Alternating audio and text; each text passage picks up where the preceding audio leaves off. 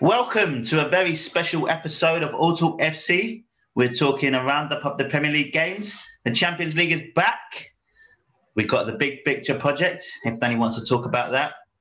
And all the regular stuff we would get up to. Let's go!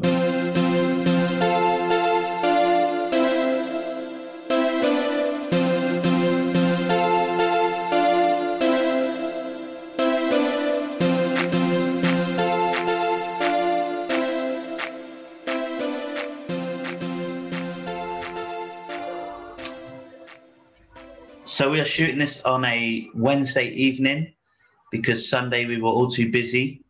And to be honest, I'm glad we had a few days because I found that weekend quite boring. I can't even remember what happened. All these random games at random times, that because everything's televised. There's just so many one game at a time going on that it does feel a little bit like you've lost the excitement of a weekend. Well, I don't know if we've been, since the start of the season, I don't know if we've been quite lucky with the score lines and the amount of goals that have been happening and whatever, but this kind of, I don't know if it went back to sort of regular games or maybe everyone's getting tired. But it was just a lot of 0-0s, 1-1s, 2-2s, 2-0 sort of thing. I mean, Man United had a snooze fest against Chelsea. Was that this weekend? That feels like about 3 weeks ago. I don't know if I'd call it Man United's snooze fest, considering it was Chelsea that parked the bus. But yeah, I think Chelsea left that a lot happier with the 0-0. You reckon? Well, it's what they set out to do, wasn't it? From about half-time onwards, Chelsea just lost all intention to go forward. So I think the reason it seemed boring is the Man United-Chelsea game was meant to be the big one and it wasn't. The Leicester-Arsenal game was, although it wasn't obviously as big, it was just a bit of a snooze fest because it was like who can out-tactic the other one with Brendan Rodgers. Brendan Rodgers masterclass, yeah. Absolutely. And then we had Everton getting beat, which was weird. You had boring 1-1s and 1-0s everywhere else, so that's why it felt like a boring weekend. It was. Yeah. I don't know if I've asked this question earlier then. With West Ham drawing with Man City, do you think that it's wide open for second place now as well as not just... I think Liverpool probably have a handle on winning the Premier League. Obviously, it's still quite early, but yeah, do you think it's open from second place to about fifth or sixth? I think the title's open. I think everything's open. Yeah. Yeah. I agree. Yeah, Liverpool. RIP Virgil van Dijk, I hear. Yeah. First Premier League player in history to be injured. So it's a landmark. So ridiculous, isn't it? Oh my God. Did you see Depay with his t-shirt as well? Honestly, it's like the guy's on death's door. Did you get the text that was like Premier League first goal scorer, Premier League first red card or something? No. It was like first injury, Van Dijk. It is a bit ridiculous. They lost Fabinho as well last night. He's out now. Yeah. And they've not, I mean, he was their centre-back cover, it seems. So God knows what they're going to do. Well, Joe Gomez to the rescue. Do you know what? James Milner could probably do a job there. I guarantee you James Milner at some point will be playing defence for Liverpool, without doubt. Well, then they're going to play that young kid, Williams? Rhys Williams? Yeah, but he's a right. Is he Neco? No, that's Neco. I think he's another one. I think he's called Rhys Williams. Oh, they got another Williams. I should know that. I think it's another Williams. You can get the top mark. Well, then if you think that this is wide open, then is it wide open because we can't really see? And Everton just lost. Is it like the top four currently as it stands? It's Everton, Liverpool, Aston Villa, Leicester, with Tottenham just behind. And you're wondering why we're saying it's wide open, and that's the top five. Well, who then? Here's a question then: who is legit and who are the pretenders? Yeah, Obviously, Liverpool and Man City are still the best probably squads in the league. Two of the best managers. Wait, hold on. Can you say obviously for Man City as it stands? I think you can if they have all their players fit. If you've got Aguero, Sterling, De Bruyne, like Laporte, Edison, there's not many players better than them in their position. They've got a lot of injuries and they're a little bit unbalanced with their left-back situation, but and they'll get there. They'll be there or thereabouts always. They'll be fine. It does bug me about Man City a little bit that, like, they're like one player might not be ticking, so their left-back's not 100% ticking. It breaks the whole system. So their season, it just tells me it's just like such a stupid system, isn't it? But it isn't. It's a system that works amazingly if everyone does their job. But it shows that it's a team system. It shows that if one bit falls down, the rest falls down. I think it's a bad system if you require every one of your 11 players to be the best player in the league to win the league. To be honest, that's a bare minimum system. I call that. I don't think it's about that. I think it's just each of the players doing what they should be doing, and they've struggled with left back for a long time. They've struggled to replace David Silva. They've struggled to replace Vincent Kompany. Gundogan's not the same player as Silva, and obviously Ake or whoever isn't the same player as Kompany, and they just haven't got that level. But they've still got much better quality than most. Which is worrying because everyone they struggle to replace is not someone signed by Pep. So, we look at their team and like, they haven't replaced Kompany.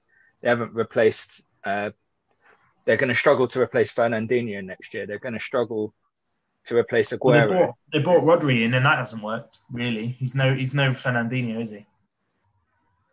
So Carragher and Gary Neville were. I've seen them talking about Pogba and why Pogba's not getting an aside. And Carragher, I thought, said a really interesting point is that Pogba is a talented player, but is he a good footballer? And one of the things, the big criticisms that he said is because Pogba just doesn't have the discipline to kind of stick within the system and, play consistently within it and have that discipline. Whereas Man City, I think, like you said, from a team standpoint, the players that they had previously were very disciplined in keeping their position and staying where they were told to stay. Is it a lack of ability from the players they got now? Or it just seems like they haven't got players that stick within their roles? Like maybe it's a position where Sterling might be being asked too much because I don't think Sterling. You see, he obviously is a great player, but you see some of the touches that he has, the one-on-ones. You think he isn't. He's still not going to be that top-tier player that you want him to be. He's clearly, if you tell him to do a job and do it specifically, he's very good at it. And the same with a lot of their other players. But when you look at their left backs, when you look at Phil Foden, who's a good player, when you look at I've not really seen much of Ferran or whatever his name is. Was it Ferran Torres? He's looked all right. He scored again last night. And they're good players and they're going to do a job. But are they going to be able to be as effective as possible because they probably are too green to the system where they really don't understand the position that Pep Guardiola is asking them for? Do you know what I mean? I do. I kind of agree with what Mark's saying. I don't think Pep has ever proven he's been able to build a team. He took over Barcelona and inherited their youth team that he knew and inherited the Xavis and the Iniestas, Messis, which has always been the criticism. He went to Bayern and took over the team that had just won the treble, including the Champions League. So there's no way, so there's obviously a world-class team with Müller and everyone in it. And then he came to Man City. And as you say, he inherited people like David Silva, like Kompany. Yes, he's brought in some other players. And yes, you'd argue Kyle Walker's a good signing, but the $500 million or whatever he spent on defenders on the main hasn't been. There is definitely question marks around whether he's got the ability to build a new team or not. But you are also talking about trying to replace some of the best players in the history of the game. Like you talk about David Silva, he's going to go down as one of the best midfielders in Premier League history. So is Kompany. So it is, and when Aguero is finally gone, he's one of the best strikers in Premier League history. They're tough players to replace. No, they are, but you can't say they haven't given him the money to replace them. They have. But they're, good luck finding the next best striker in the world type thing. It's just not that easy. But yeah, I think he's been found out a bit. But we'll see. I still think City will be up there. I actually still think they'll win the league, funnily enough. The cream will rise. It's still so early in the season. Like Man United have had quite a bad start, but if we win our game in hand, we go to 7th, so just behind Tottenham. So 2 years ago, Crystal Palace lost their first 9 games and they finished top half of the table. So anything's possible. You talk about anything possible in a game at hand. If Aston Villa wins their game at hand, they're going to be top of the league. So using our best football, I've got two of the greatest footballing minds here. Can either of you explain what the fuck is going on and why Aston Villa is so good? Because I've got two words for you, Chris. John McGinn. Oh, fuck. Yeah. Honestly. Told you he was good. Told you he was good. I mean, he was injured last season. That was their problem. Because you say Aston Villa are good, but then they come up against my ones to watch Leeds and got thrashed. So did they get bad? Maybe Leeds were the first team to give them a bit of respect. What do you mean in terms of not looking at them like a relegation side and yeah, sort of being sucker punch, not realising what's coming at them? Yeah, they went into the game, probably gave them the respect that this team had just beat Leicester and Liverpool, probably treated them as a team they should fear. The Liverpool game was a bit weird, wasn't it? It was they kind of Sheffield United game. Yeah, but the Liverpool Aston Villa one. So the one where we were last on a pod? Yeah. So I don't know with Villa. I can't really. I like Villa. When we were talking at the end of the transfer window, we were talking about teams that had done well. We mentioned Villa. We didn't say that they were the best in the transfer window, but we did mention getting Ross Barkley and getting Ollie Watkins in, keep getting the best goalkeeper in the league in, and being able to keep people like Grealish and McGinn. That's a really good window for a team that was nearly relegated. That's going to bump you up the league for sure. Yeah, but at some point they're going to come down to earth. At some point they've got to come down to earth, right? Because this isn't going to last. They will. They're not going to win the league, but you could argue they're going to be trapped in relegation. You could argue it started this weekend. They've just lost 3-0 to Leeds. I don't know. They did go up against Patrick Bamford, who might be the greatest striker in Europe right now. Yeah. Well, it was Calvert-Lewin last week, and now it's Bamford. What has happened to the world? Bielsa. Well, you look at Leeds and where they've dropped points this season. They had the 4-3 at Liverpool, which was the close game at the start of the season. They drew with Man City and they just lost to Wolves. So their start is arguably up there with one of the best starts in the league. Yeah, agreed. But it's just so early. It's just Yeah, but it's nice to speculate because there's a part of me that I've wanted to ask, at least even when it was 4 games in. I think every quarter or something, do I PFA player of the season up to this point or team of the season up to this point? Because it's I don't know. I tell you what I like. Southampton. I really like Southampton. Yeah. I think what Hassan Hill's doing there, I literally since that 9-0, they've been a good side. It was almost like that 9-0 happened and they went, right, reset. This is never happening again. And ever since then, they've been doing really well. They won every game, obviously, but they play good football. Danny Ings is just brilliant. He's just an excellent striker. He's finally showing what he should have done. He seems to look to me like he has...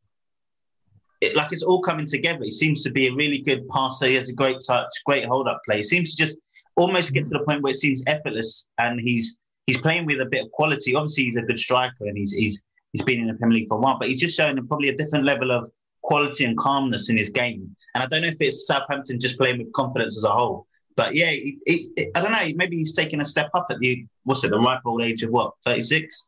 I don't know how old he is. I don't think he's 30. Still quite young. Yeah, I think he's one of them players. 28. Because he's probably looked that age since he was 17. Well, yeah, he went to Liverpool quite young, and I remember really liking him before he went to Liverpool, and he got that bad injury. And he went to Liverpool at the age of 23. Really? Fucking hell. Yeah. Oh, my goodness. It's got some African age in him, but shit. 5 years ago. He's 28 now. Yeah, he came through in that youth team with Obafemi Martins. That's there. What's interesting with Southampton is their big signing of the summer was Salisu, which is the guy from the French League, who was meant to be a big centre-back signing for them, and he's been injured the entire season. and he was the one that everyone was going, oh, he's going to be great. Like, you know how Southampton find these jet, like the Manes and the Van Dykes, and they were talking about him like, oh, they found another gem here. He's like 19-year-old kid, really good. I can't remember what team he came, not Ren, but like one of those Stade de Reims or something. And yeah, he's been injured all season, so they've still got him to come back, which could be interesting. I like him. I like what they're doing though. And James Ward-Prowse has just flourished finally. Been waiting for that. Outside of the bottom three, Burnley, Sheffield, and Fulham, like it looks like any team can almost beat each other. Yeah, just except for Fulham.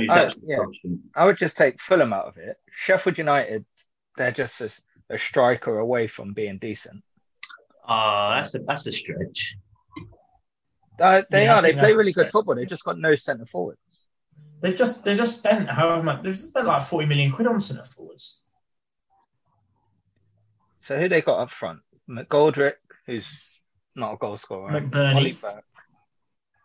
Billy Sharp. Yeah. McBurney's pretty good though. McBurney's pretty good. What's his name from Liverpool? 23 million. Yeah. Rhian Brewster. If you actually watch Sheffield United, they actually are a decent team, but they haven't got a goal scorer. Well, they're letting in quite a lot of goals. Yeah. But they've let in 9 goals, which is the same as Southampton, Leeds, same as Crystal Palace, same as Chelsea. That's 5 less than Liverpool. Like, they aren't letting in a lot. They've only scored 3 goals, though, which is the issue. Fair enough. Same as Burnley. Burnley aren't conceding that many, but they've only scored 3 as well. I didn't realise that it's Man United Arsenal this weekend. I was going to say, it's the All Talk FC derby on Sunday. Yeah, big news. Yeah. Are you scared of the Gunners rolling in at Old Trafford? What, the Arsenal party? Yes, Arsenal party. We're going to park the party bus at Old Trafford. Yeah. After that Leicester performance, nothing to worry about. I know, not great, is it? I did see I think it was the Sun's headline was like, Partey nil, Jamie Vardy's having a party 1. It was scratching there for something. Yeah. I know, it's like one of those names. There's all these fucking songs and sayings and puns that everyone's just doing party. I just can't wait for the end of it. Is he any good? I can't work out if he's any good. It's been one game. Yeah, for me, he looks athletic. He looks strong. He looks like he wants to turn and pass, which is quite an unusual thing for most of Arsenal's midfielders. So I don't know. I mean, look, he's not coming in sort of smashing the doors down and improving us greatly straight off the bat, but it's a position that could be useful for us. Who knows? Yeah, you definitely needed it. It's just whether he's £50 million worth it. It's got 45 million how much it was. Looking ahead at the weekend then for that game. I mean, for me, I think it's just got 0-0 written all over it, but I don't know. It depends how Arsenal play, because we've shown that if a team sits back against us, we do struggle to score, but we're a hard team to beat. So it all comes down to Arsenal. If Arsenal try to win it, I think we'll win it. But if Arsenal come for a draw, I don't think at the moment it's like we're the team breaking defense. One of the things Man United look like they've struggled with a lot this season is pace, especially pace against your centre-backs. And obviously, we've got Aubameyang, and if Saka plays or Pepe plays, we could cause you a lot of trouble. The problem I find with Arsenal is that they tend not to utilise their best assets. So, you know... They put them in the wrong place, that's all. Well, exactly. So, you know, it's quite frustrating in that sense because it's just typical Arsenal. We have the potential to be great, but probably not showing, especially like another season like this where it's for the taking. I mean...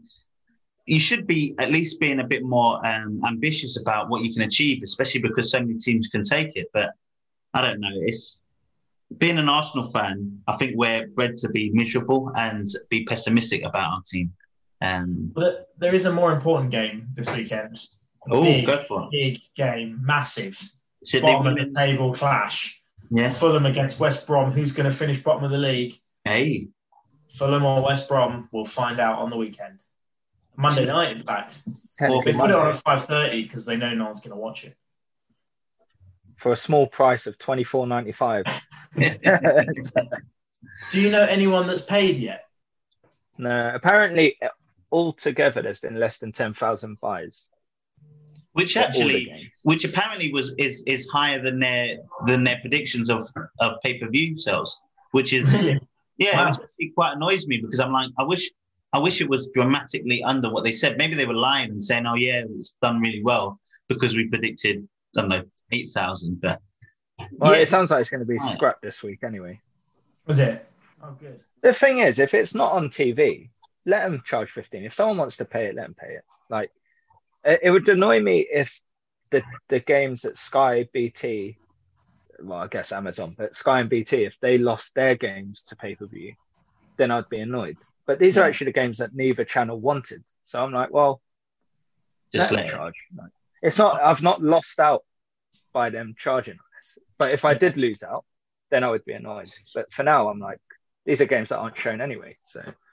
I think it's just the principle of the matter, isn't it? A lot of people, and we'll talk about the big picture projects, I guess.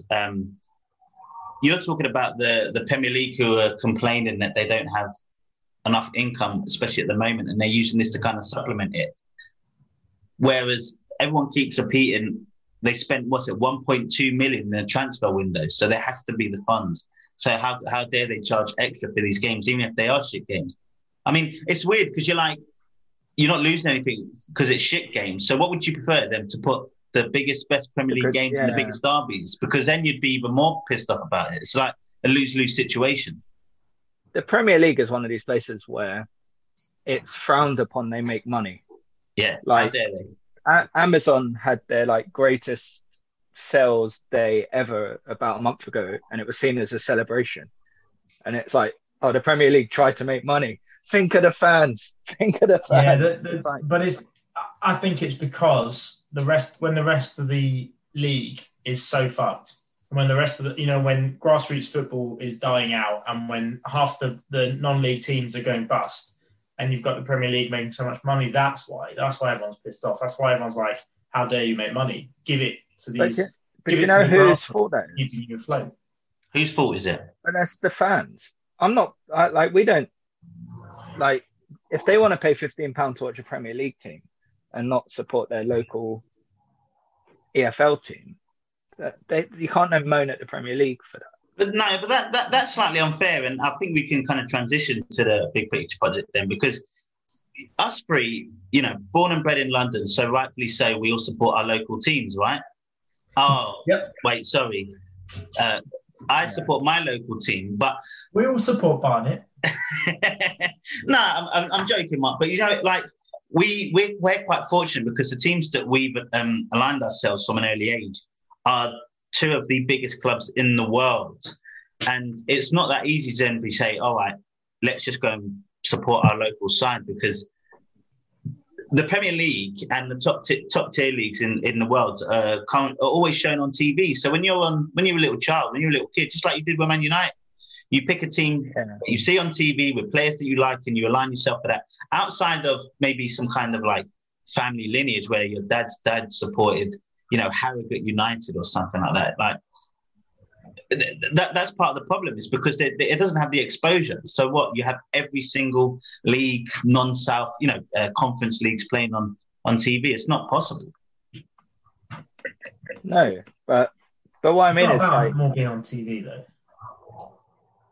But say that's about that's not. You say it's like the fans. Then one of the things for this big picture project, right, is the 20th team in the Premier League gets £100 million, and the drop off between the 21st best team. This is what Gary Neville said: the 20th best team and the 21st best team, which is the first place in the Championship, is a massive drop off where they only get £20 million or something to support their club.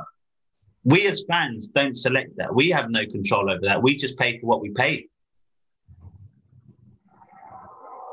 Yeah, but I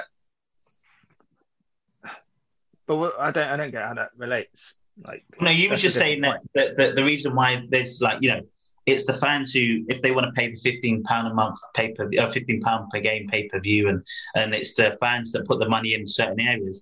Danny made the point that the problem with the perception that it's too much for £15 a game the reason why people don't like it is because of how much money there is in the Premier League as opposed to the football leagues, the rest of the football leagues that are dramatically less than the Premier League.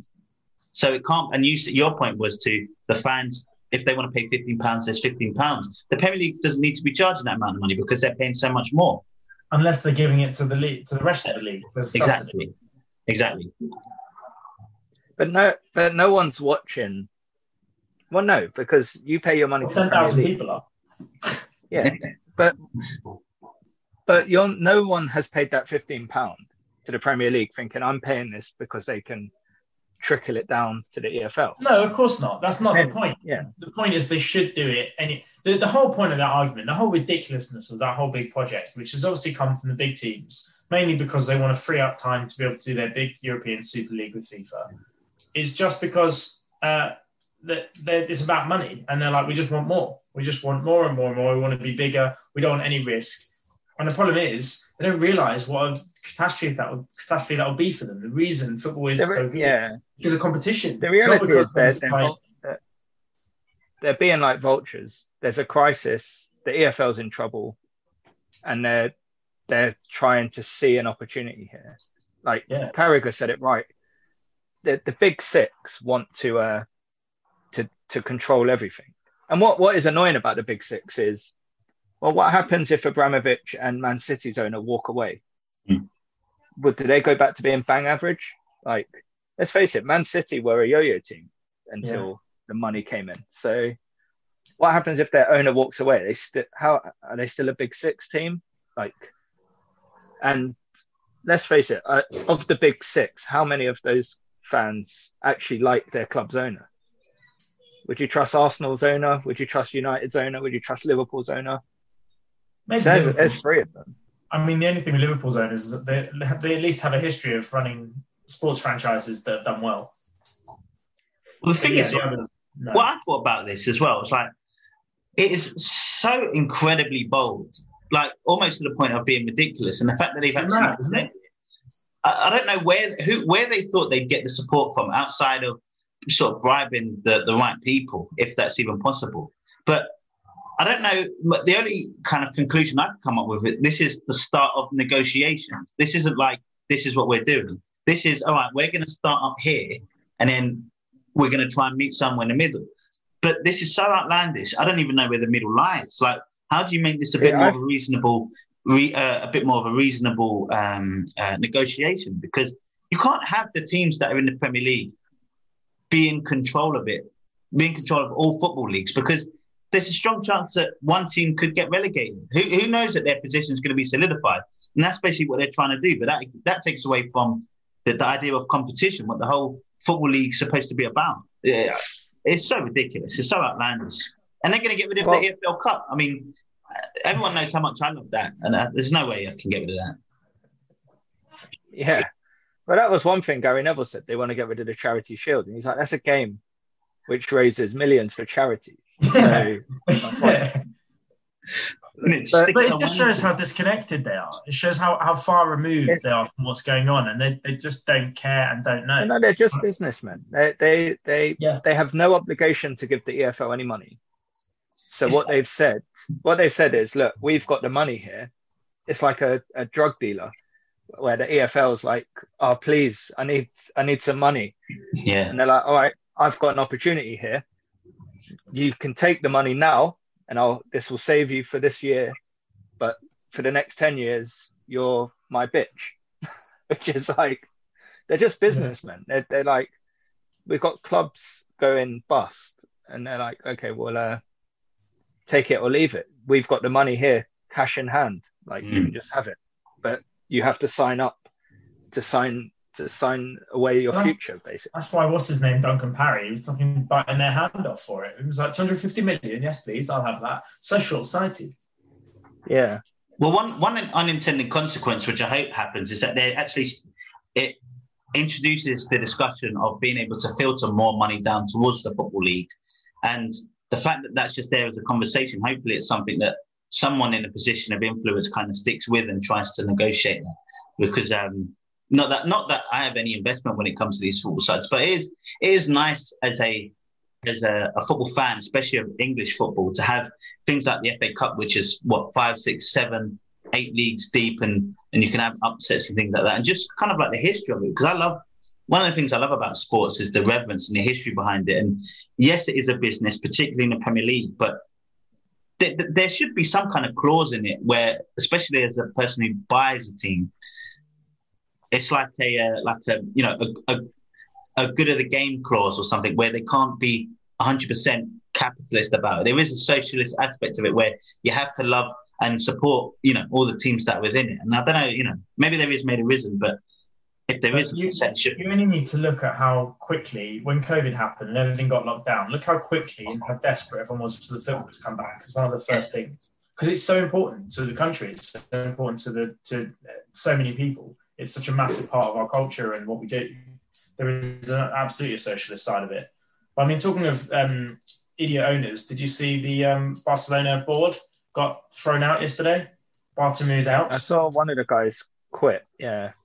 Yeah, so the president stepped down. Well, I say stepped down. He got a vote of no confidence. He finally got chucked out. Messi's finally got his way. So Messi will be signing a new contract next week, which is unfortunate for City. But as we thought would happen with the whole Messi argument, he stays. The president's going.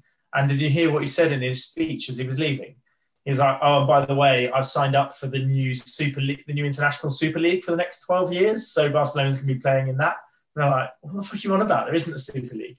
It's just like trying his luck. He's an idiot. But yeah, Messi got his way. He won. All the board have been fired. I don't know. Yeah, my rule of thumb is I don't like player power. But then Messi at Barca does feel different, because that does feel like a player who actually cares about that club. You don't like, he could have easily gone in. What would you support, owners? No, I don't like. I, like at Chelsea, I didn't like when they had their player power and they basically cherry picked what managers they wanted, and they would like decide if they didn't like the manager that the players would team up to get him out. And I just don't think I wouldn't trust players to run a club. But with Messi and Barca, I do think it's different, because he does seem like someone who actually cares about Barca. When I'd say 90% of footballers care about their own future over the club they actually play for. Yeah, I agree with that completely. What his client said is like so damning. I mean, he's literally been tearing them apart for months now, saying like there was never any plan, they have no idea what's going on. But Barca are literally fucked. They're in so much financial trouble. You think the football league clubs is right? They are literally in so much financial trouble. That's why they've all been fired. Sure the Premier League could bail them out for a good deal. International Super League and FIFA. That's what they're saying. They've signed up for the FIFA League. FIFA are trying to knock UEFA out of the way so that there's no Champions League anymore. They want their Super FIFA Cup. So we'll see. Yeah. Right, it's Champions League as well. It's back. It is back. I've just seen that my pick this week, a 4-0 up. Lovely, Chelsea. Thought that might happen. Hakim Ziyech got a goal on his debut. Thought that might happen. What are you talking about? Chelsea are 4-0 up. Right oh, my now. Gosh. What do you mean Chelsea is your pick? For what? I swapped Barca for Chelsea this week in the draft. Oh, my gosh. Oh, dear. Yeah, Champions League draft. Danny's doing it again, really pissing me off. My team's 2-0 up. That oh, wow. Great striker, Moise Keane. Yeah, he's still on loan from Everton, isn't he? Yeah, he's scored twice for PSG. Yeah, I brought in Inter Milan for Leipzig, who got a lovely 0-0 draw. Wonderful, you fucking idiots. I watched the first half of that game. It was terrible. Yeah. Although Inter hit the crossbar. So yeah, Hakimi's quality. Other than that, it's got an old team. Well, as it stands of last week, based on my football maths, Manchester United must be the second best team in Europe, right? Something like that. I don't know. Well, Bayern Munich, obviously the top dogs. You did well to pick them. Yeah, that was more of a longevity thing. I'm not sure how many they'll bang in there, but I feel like obviously they'll be there and thereabouts. So that was my reasoning. Right, it's nice to see Ziyech get a goal on his debut. I mean, why is that nice? Because I've got him on Football Index. And I've had him for ages, and I've been waiting for him to do something. And he did come on. He did come on against Man United, so... Yeah, but for like 10 minutes. Yeah, this is his first start for Chelsea. It's them divs, isn't it, Mark? You don't understand it.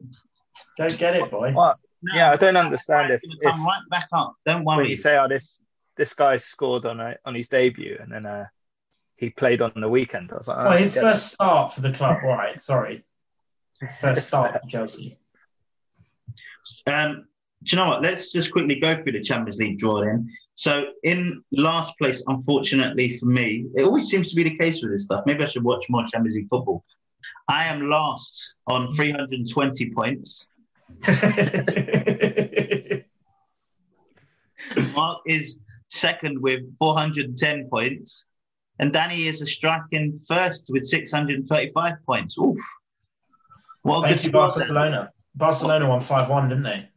Some would call that a low-scoring week. I would just say, not bad start. Yeah, so what we did in the background is you get to change one of your teams based on the pots, blah, blah, blah. You've seen it. I changed Leipzig for Inter Milan. They got 0-0, stupid fucks. Danny, you did Chelsea for Barcelona, which you haven't written down. I'll do that. Yeah, I haven't changed one thing. Yeah, so my 5-1 from last week. Yes. Crashed them aside, and I've picked up a 4-0 Chelsea. What was your reasoning behind that? Just Juventus away. Arsenal playing away at Juventus, and Chelsea have now got two easy games. I don't know if you've been following Juventus much, but I don't know if they're the usual team of old. Yeah, but they're much harder than the team Chelsea have just beaten, Krasnodar, whoever they were playing. And I've got I had a free swap, so why not? Hey, I don't think Barcelona are going to go that far in the Champions League this year. So, by all accounts, they've got anyone more than Barcelona v Real Madrid. Yeah, those two teams are both fucked. Real Madrid last night, another shocker. Well, unfortunately, that was the team I transferred out. Mönchengladbach. I know, with Lilian Thuram's kid scoring. Who? Marcus Thuram. Do you not remember Lilian Thuram? Oh, I thought you said something else. Sorry. Oh, Mark, exactly. Can you even pronounce the name that you picked of the team? The Cavaros or whatever. Are they a Greek team? I don't know. Ferencvaros, they're called. I found out how to pronounce it. Danny's so travelled. Hungarian, and a Hungarian team. Yeah. Was you going to say Hungary? So scary. Yeah. So we'll see the games tonight. Not going to be very good. Good roundup of Champions League draft. I know you love it. Well, good move so far. I know. I had Liverpool and Atlanta last night. They both did all right. Good score. I've had another good week. Atlanta drew. Should we do Results League? Are we up to that? Yep. I do need to get my pick for next time. Me too. Yeah. So last week I picked Aston Villa to beat Leeds, and I was very, very, very incorrect. Close, but no cigar. Are you off the Leeds hater train yet, or are you still riding that? You know what? They might just scrape out of relegation. Who knew Patrick Bamford was going to be this good? Bielsa knew. I mean, I've got a front three that includes Patrick Bamford, Calvert-Lewin now.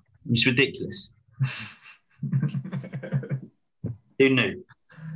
Means I've got 4 million in the bank, but there you go. Yeah, that's the same problem I've got. It's all money in the bank. Mark, you picked Crystal Palace. Danny, you picked Crystal Palace to beat Fulham 3-1. Also very close, but you got an away point for that as well, didn't you? Yep. Didn't you, Dan? And then Mark picked Everton to beat Southampton away from home. And Danny's favourite new team, Southampton, won 2-0. Fantastic. Did someone just log in to the AllTalk FC account, by the way? Yeah. Yeah. All right. As long as it's not another Russian bot. Them streams, boy. I'm getting attacked left, right and centre. So the teams for next week. Who wants to go first? I will go. I have not picked them yet, so I'm going to pick them. I'm going to go for another away result. I've picked away every single time.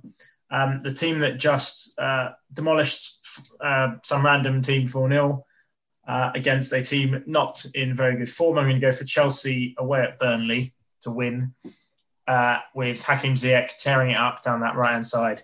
I'm going to go for a 3-0. For a 3-0. Love that sentence. Or to 3-0. Yeah. Or to 3-0. Chelsea away at Burnley, 3-0. Mark, have you got one? Yeah, I'm going to go big. So I'm going to go Man City to beat Sheffield United away. Ooh. And early kickoff. I'm going.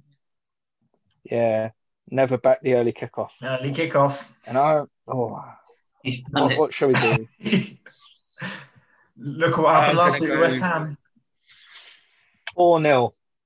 Let's do it. The Sheffield United. 4-0. Yeah. What Sheffield United get a penalty in the first minute? Yeah. Come on, it's the early kickoff. It's the rules. That's why I hate doing to nil, because then you can't cheer it the whole game, isn't it? It's like once it's dead, it's dead. I am so that 12:30 kickoff, Dan. I swear, before this, and we're talking about how bad Sheffield and the rest of the teams at the bottom aren't doing, but Man City just aren't as good. And I really, really, really, really, really want to pick Sheffield to beat them. I was thinking about it too. It was on my list because it's the early kickoff. You know, I'm going to put Man City in the accumulator, and they're just going to bust it. Well, it'd be a draw. The problem is it's going to be a draw. It's going to be a 1-1 or a 2-2. That's what's going to bust it. No, what I'm going to go for is West Brom to beat Fulham away. Oof, big. And I'm going to go for a 2-0 win. Christ, look at Mark's face. He's shocked. Yeah. There we go. Came out of nowhere, that. A 2-0 win away at Fulham. I think Fulham, they might win that one. I think they need to win something. Probably should have picked them, actually, now I think about it. Never mind. I've done an error in the chart, Mark, so you're going to have to help me out with them. What does the error say? It says ref.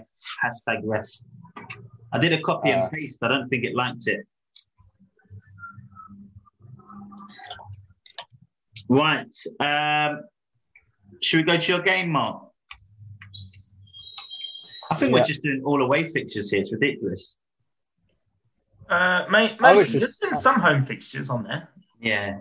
I haven't picked any. No, you haven't. I started picking the bad teams, and now I'm like, I need to get some points. So I went with a banker of Everton. And the scores on the doors are currently Danny's up with 10, then me with 4, Mark with 2. But I think this sort of happened last season, and then Mark just kind of ran away with it, didn't he? I'm dominating all the games right now. Yeah, unfortunately, I can no longer pick West Brom, so that's my West Brom picks out the way. I pick Newcastle like the first 2 games of the week, the season. So, go on, Mark. What you got for us? Are we not doing fantasy first? Oh, if you want to. What are we doing? You did that already. What, fantasy football? Yeah. Yeah. I did do something. Who did I do again? You asked, is it wild card? Oh, yeah. So I should win. Is there an answer to that, Mark? When is the wild card? Because it has to be used before Christmas. What? It'll be before Christmas then. Come on. But last year you chose certain weeks. You're not doing that. Look, I didn't know COVID was going to come and interrupt the season. Like, yeah. Because the week that's going to happen, you're just going to do triple captain or bench boost. What? Triple captain, wild card. You can't do them at the same time. No, I'm saying with your own personal team, so you get the most points. Even just quickly saying what sub you did takes forever. Isn't it? And you've already made it. What sub did I do? I can't even remember what I did. Very good. This is some good podding right there. I think I took Dina out. Who did I put? Kilman. Yeah. I put in the Wolves to get some money in the bank. Okay. There you go. Lovely. So now I have like, what, 20 million in the bank? That's not even, there's like a million in it. It's just such a bad balance in that team because all the mids are 7 millions. I don't think it's that bad. Well, it's beating you. The best centre forwards are all 7 million, 8 million, aren't they? Yeah, it's just it puts all the players at 6 or 7 million. So it's got all the 6 million defenders, which would be doing quite well. But it's all the 6 or 7 million midfielders, and then yeah, it's an error with that with the auto pick. I really dislike it. I feel like we should get to pick a player each and take turns because the auto. Well, we should find a better way of doing it. We should find just, like we've made 6 subs now, and you're still moaning like this. Yeah, we've made 6 subs for that team. I just think it would be a more interesting game for us outside of this stupid auto-select. Why are they putting all 6.57 million midfielders Chris, on? It's me and you. You've got no say in the matter. You've got, like... maybe you should have auto-picked. Right, game. All right, game. So, I'm going to have to quickly explain the rules. And then Danny's going to explain them again for Danny. Yeah. Yeah. I'll listen the second time, man. Yeah. Welcome back to the pod. We just had to pause for 20 minutes while Dan was explaining the rules. Carry on. All right. So you're going to take it in turns. I'm lost. I'll just go through it. Who wants to go first? Danny will. I'll go first. All right, Danny. So you're going to have 40 seconds to name as many World Cup winners as you can. Teams or players? Winners in 40 seconds. But before you do that, what you've got to do is tell me how many you think you'll name. And then there's a possible 8 right answers. So, how many of the 8 do you think you'll get right? Sorry, I can't hear. I didn't hear all that. Is it teams? 8 teams. So, teams that have won the World Cup. Right, I'm with you. Yeah. Teams that have won the World Cup. There's 8 answers. Then what you're going to say is in 40 seconds how many you can name. If you say anything less than 8, Chris can either up it to steal your point, or Chris can say, no, I don't think. So if you said 7, Chris could either say, I'm going to name all 8 to steal your point. Or say, go ahead. Chris, go ahead. And so you could say 3 to be safe. And then Chris could say, I'm going to go with 7. I'm with you. I get it. Get it? So that's the first round, Danny. The 8 World Cup winners. How many do you think you could name in 40 seconds? He's thinking about them now. He's counting them. Jesus Christ. Yeah, I'm thinking how many I can name. I reckon I'm going to go for 6. 6 teams that won the World Cup. Do you challenge him, Chris, or do you... I'm going to go for... Can I name 7? Fun. 6 is a good number. That's a great starting hand. So I put 40 seconds on this one because there aren't that many answers. Yeah, as you said, I can do 7. Game's a good game. So Danny, can you do all 8 or? Can I do all 8? No, I don't think Chris has got. So if you get one wrong, are you out? Oh. That's good for this round. Get one wrong, you're out, isn't it? Or do you get the full 40 seconds? Oh, it's just because, like, I think for this round, if you get it wrong, you're out, just because there's only 8 answers. Oh, that's not consistent. Right. I think if you get the wrong one, you're out. So, you can do 7 in that case. Yeah. All right. So you're going for 7? Yeah, I guess so. All right. I'm going to hold that up to my camera, which is the timer. And then... Do you know what? I'm annoyed. I'm pretty sure I know all 8. This is stupid, but okay. Right. Count of 3, 2, 1, go. England, Brazil, Italy, France, Germany, Uruguay, and... There's one more there. 20 seconds to go. I'm missing one here, ain't I? Missing two. Missing two. Is this the Women's World Cup as well, yeah? I want to say West Germany. Does that count? No, they're the same as Germany. 2-1. Unlucky, Chris. Oh, mate. Argentina. Who did six so quickly as well? Argentina and Spain are the two teams. Spain. Jesus. 100%. Yeah. 100% could have done eight. I just thought, I said them as you were saying them. I definitely could have done eight. Because those were the six. Yeah, I can't. Oh, it's so dumb, innit? But the time put you under pressure. Yeah. So, yeah. All right, so that's 1 point to Danny, but luckily, Chris, you can start the bidding on the next round. So, right, what's the question? Again, just because there's only 11 possible answers, I am going to say if you get it wrong, you're out. But Chris, how many of the 11 Premier League winning football managers could you name?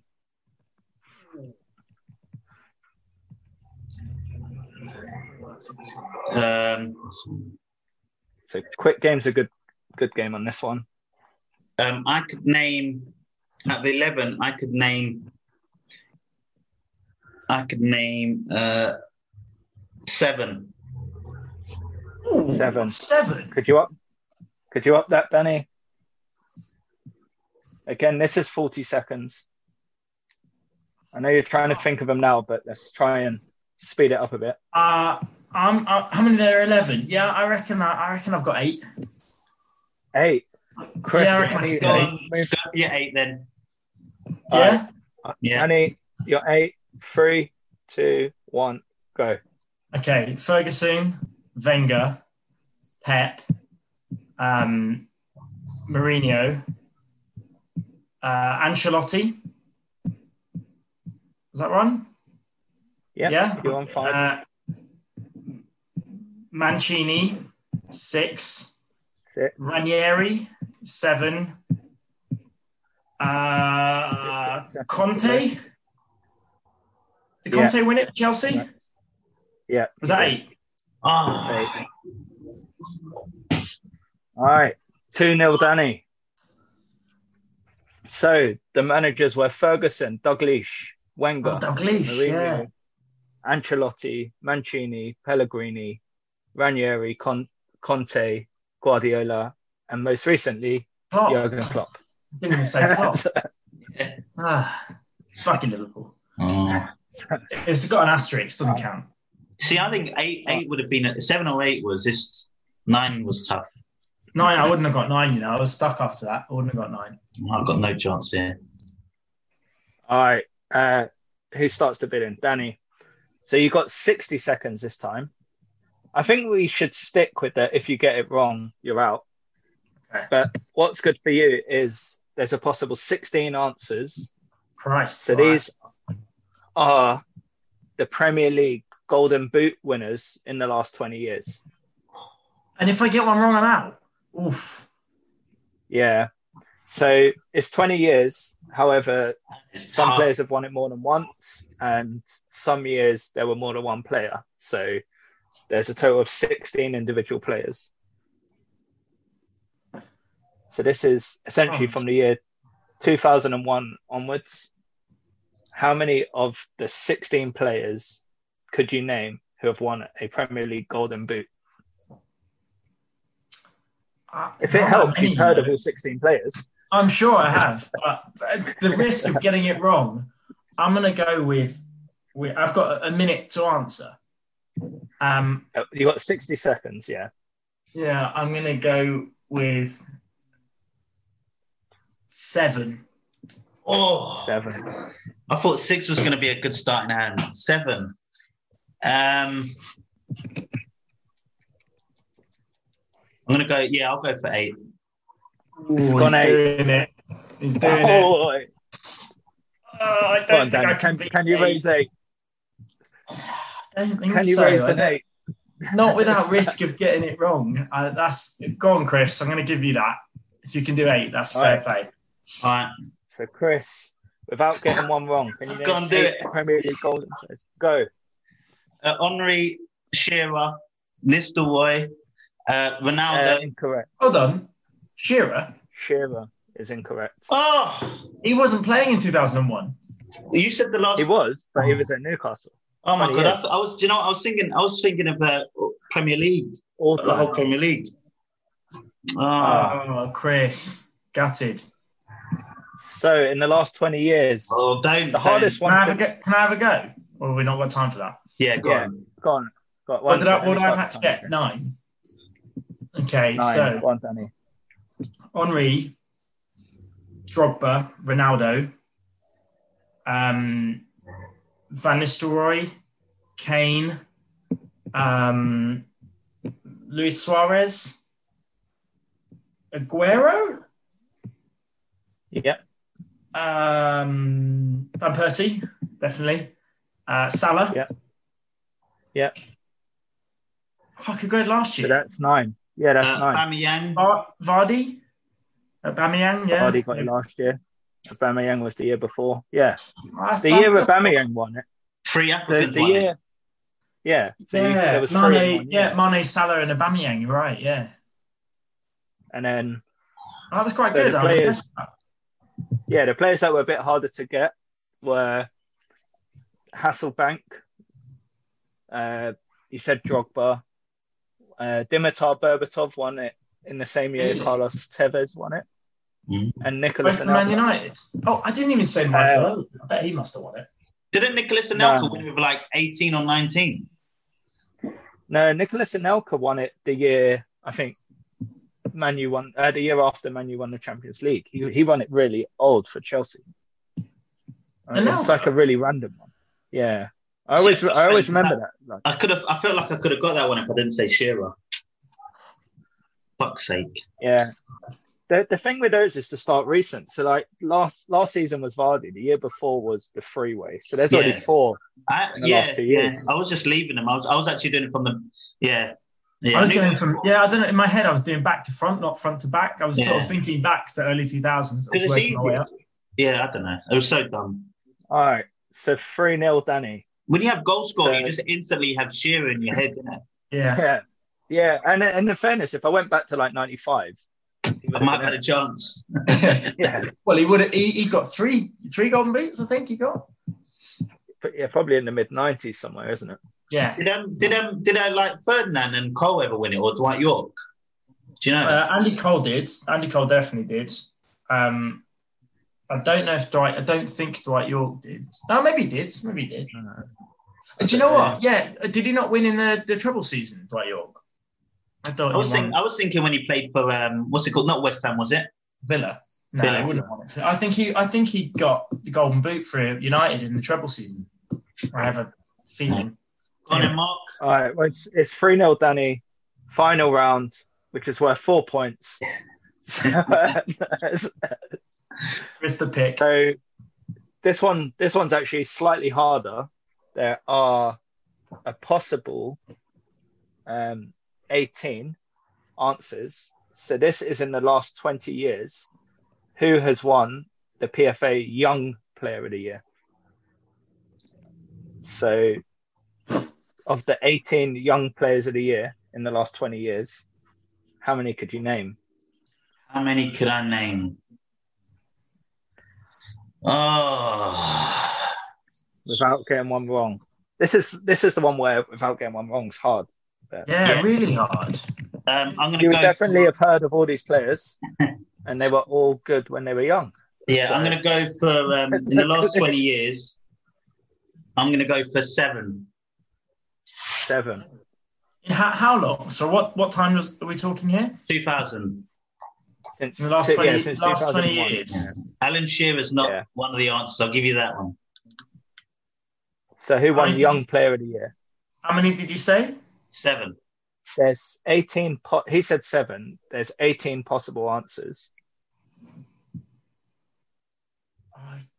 Could I do 8? To give you both a clue, there's a few English players in here, but they're not all exclusively English. I'm going to... I don't think I can do more than 7. No, you go for it. Oh, come on, Dan. Take your time and think about this, Chris, because there's some players you will know. Yeah. So I'm writing well, down. Rooney, Ronaldo, Gareth Bale. Yeah. Harry Kane. Yes. Oh. I need to think of some non-English one. Raheem Sterling. Yep, he's there. Non-English. That was 2 years ago. Non-English. Last year. I think you won it last year. I can't fucking remember last year. You'll kick yourself. I know I will. 25 seconds to get what, number three? No, I've not got this at all. What did you start with? 7? You've got 5. So I know. I need 2 more. Stop talking to me. Who the fuck won it last year? There's 20 years to think of. Fuck off. Young player of the year. Stop talking at me, man. You fucking ruining me. Scuppered me. Who's your favourite young player to ever play for Arsenal? Wilshere. Jack Wilshere, yeah. Who's your favourite young right back in the world? Trent Alexander-Arnold. Exactly. Yeah. He won it last year. Who was your favourite? Favourite Man City winger? Sane. Sane won it as well. And Dele Alli must have won it, surely, as well. Dele Alli's won it. So the names are Gerrard, Parker, Ronaldo, Milner, Bale, Alli. No, what? Sorry, I was just going to say Parker as well because fuck's sake. I wasn't sure if PFA player or young player. Craig Bellamy, which would have been a hard one to get. Wayne Rooney, Fabregas, Wilshere, Eden Hazard, Trent Alexander-Arnold. Killer. Fabregas, yeah. Jermaine Genius, Ashley Young, Carl Walker, Harry Kane, and Leroy Sané. You have to say that's actually, to be fair, for the young player, most of those players had really good careers. Yeah, and they were very gettable names as well. Most of them had really good careers. Yeah, it's gettable when you're both not yelling at me. Fuck's sake. Honestly. But you were getting caught on last year, and you need Sorry, that's like you still got 20 years worth of young players. Mind games. Unagi'd you. Good kid. Anyway, I did a. Thank you, Mark. That was good fun. It's annoying. I was hoping it would use my tiebreaker, but. And what's your tiebreaker? You love a tiebreaker. It was the same game, but all the World Cup teams from 2018. I was going to see how well you remembered your sticker book. Shit. Oh, Barcelona have scored. All right, cool. We're good. But, yeah, let's leave that. Do we have anything else? Front three, back four? Seeing as the Man United game started? Yeah. Right, I'll start to get it through. In my front three this week, let me start with my back four. I always start with front three. In my back four this week is our least favourite Kardashian, Kim Kardashian. Not like Kylie Jenner. Kim Kardashian is in my back four this week because she is being devastatingly ripped apart, as people do online, because of her lack of ability to have self-awareness about taking all of her friends and family away on an island during COVID. She put it down on her Instagram. I think she had everyone screened for the last 2 weeks and had them isolate, and surprised her. I think it was her 20th closest friends and family, took them to a private island to celebrate. And obviously she's getting mocked online because it's very insensitive as to showing her privilege, which she acknowledged, and how unthoughtful. And obviously everyone just wants to dig her out for it. So I don't know. People be hating, I reckon. Yeah, but all press is good press to her, isn't it? So she's probably loving it. Yeah, follow us, Kim Kardashian. Your sister does too.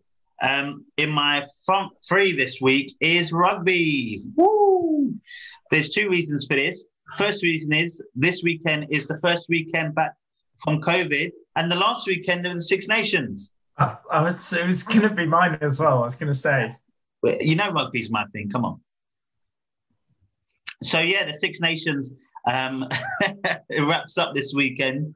England have a chance of winning. They're playing Italy, so I imagine they should sort of romp them a bit. Although they've got some big injuries, but I can't imagine there's going to be much big issue. I think it's down to Ireland's game against France, which is probably going to be the decider because Ireland are currently winning by 1 point.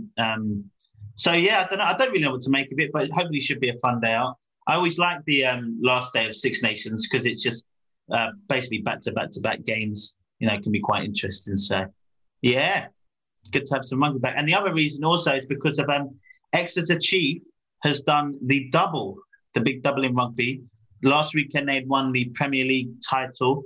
And the week before that, they won the European Cup.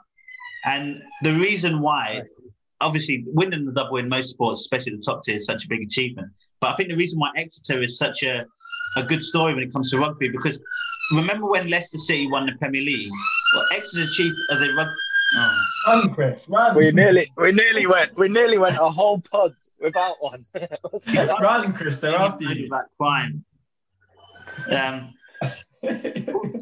I tell you I've been summoned as a witness to court on Tuesday? So I don't think you're meant to be announcing that on a public forum. Oh, it's all right. Do you know what I mean? They deserved it. Snitches get stitches, Chris. Snitches get stitches. So, yeah, no. Cat shit get banged. You know what I'm saying? Exeter Chief, yeah. So they're the equivalent of Leicester City when they won the Premier League. But instead of Leicester sort of never recapturing that fame again, Exeter won the Premier League, but since then have been in contention year in, year out. They were once a lowly club that wasn't even in the National League and gradually have worked their way to the Premier League. And since then have been in contention year in, year out, making rugby finals left, right and centre. And not only are they the Premier League champions and the best team in England, but they are the best team in Europe.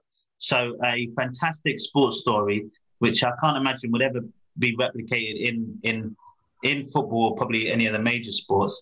But a really great story. I like Exeter. They're a great team. I get a bit frustrated because Eddie Jones doesn't pick a lot of their players for the England squad, which is a bit strange. But, you know, good for Exeter. Very good. Seeing as you took my front three, which was going to be the return of the Six Nations. Sure. You should say what you was going to say about the Six Nations then.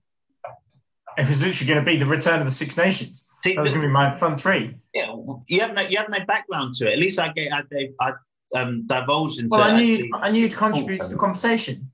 Anyway, my back four though you didn't say. So my back four this week, which you'll like, is porn bots. Porn bots. Porn bots. Have you heard of them? What, the buy and sell stuff? So porn bots are not that new, but they're the new name being given to bots on Instagram. No. So these are digital porn bots. And what they are is they are a massive problem for the Premier League right now. So all of the top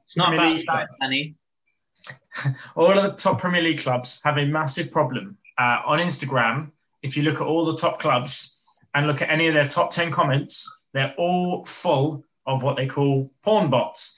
Because what happens is, it's not very expensive these days to create a bot network, and then you create a whole nother one. And then what they do is they encourage people to click. So you'll have a woman with their boobs out or something, commenting on like a picture of Aguero or something. And they're getting quite sophisticated. So they'll hashtag the latest game, or they'll like hashtag the player's name, or they'll say something like, oh, my favourite player, but it'll be like a woman, a really attractive looking woman in the picture. People will click it and then it will download malware or spyware or something onto your phone or computer. And the Premier League have a real problem because they're basically being attacked by these on Instagrams. Whenever they post stuff, you'll start to see loads of them. And what they do is they get other bots to click them and like them and share them so that they get loads of likes. So they turn up at the top of the comments. So then other people, stupid football fans, go, oh, she looks nice, and click it, and then they get it as well. And it's a big problem for them because they're meant to be family-friendly clubs and they can't put anything on Instagram because it's full of porn. I'm definitely using that excuse for my girlfriend. So that was my back four this week is... family-friendly clubs like Chelsea. Great. Exactly. Yeah, family, right-wing, friendly clubs like Chelsea. Owned by the Russian mafia. Friendly. And that was my back four. Finish us up, Mark. So, the porn bot say. My front three is local women in my area because I've been getting loads of comments on my Insta posts.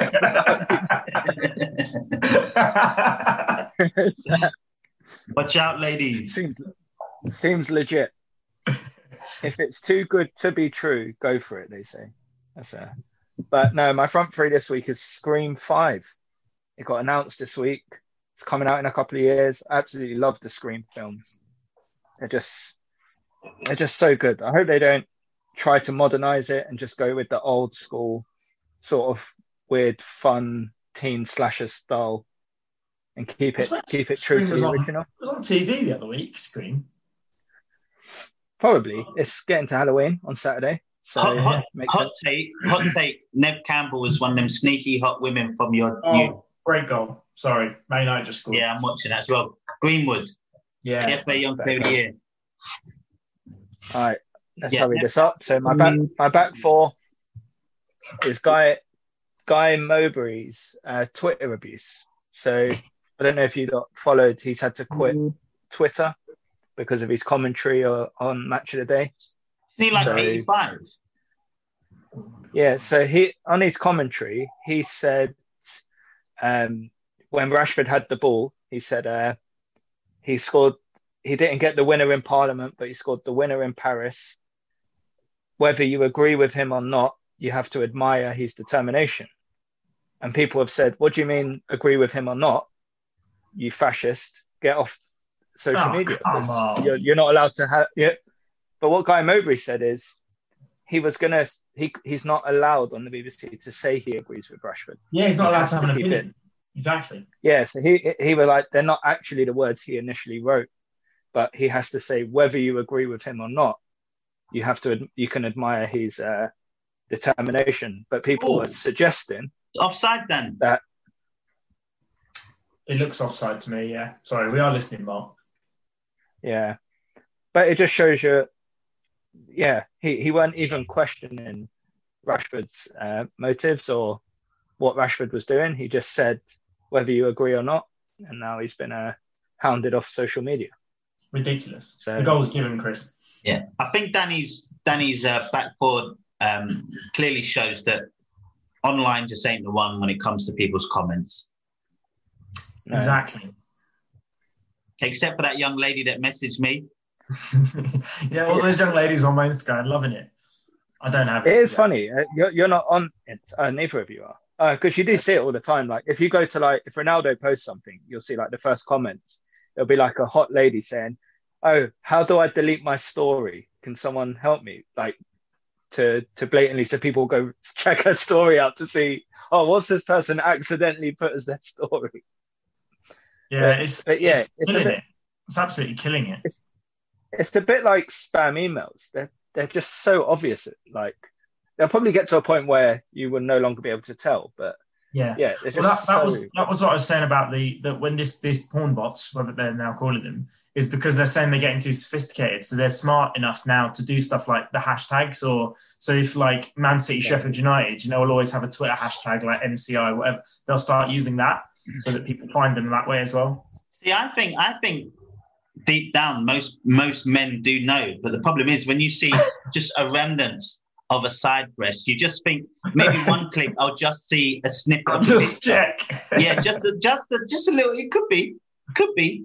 It doesn't matter if it's a girl you're going to chat to, but if it's a nice picture, you want to have a look. But that's why you should just not do it. Get off it. Get a DVD or a video or magazine like a good old fashioned mail, like I do. Good old VHS.